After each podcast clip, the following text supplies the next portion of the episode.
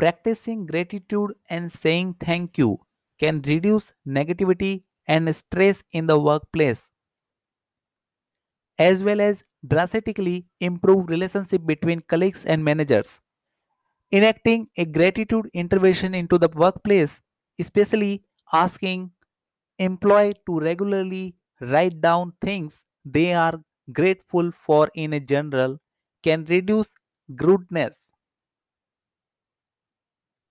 According to Harvard Business Review study, while monitoring bad behavior is a bigger managerial issue, the study suggests expressing gratitude privately or publicly to colleagues by simply saying thank you in person or on a dedicated Slack channel can boost well-being and performance.